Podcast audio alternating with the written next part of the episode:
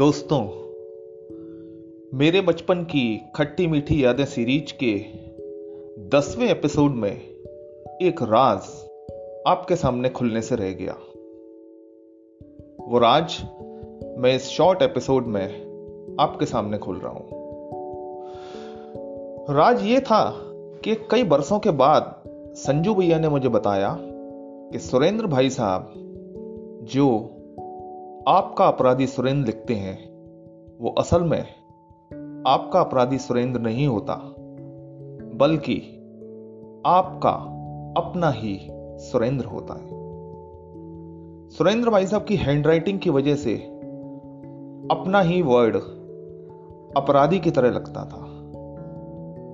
जिस दिन संजू भैया ने यह राज खोला था, उस दिन मेरा दिमाग कुछ समय के लिए ये सोचकर सुन्न हो गया था कि खोदा पहाड़ और निकली चुहिया।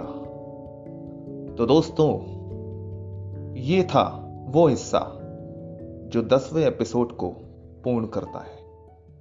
धन्यवाद। जय हिंद।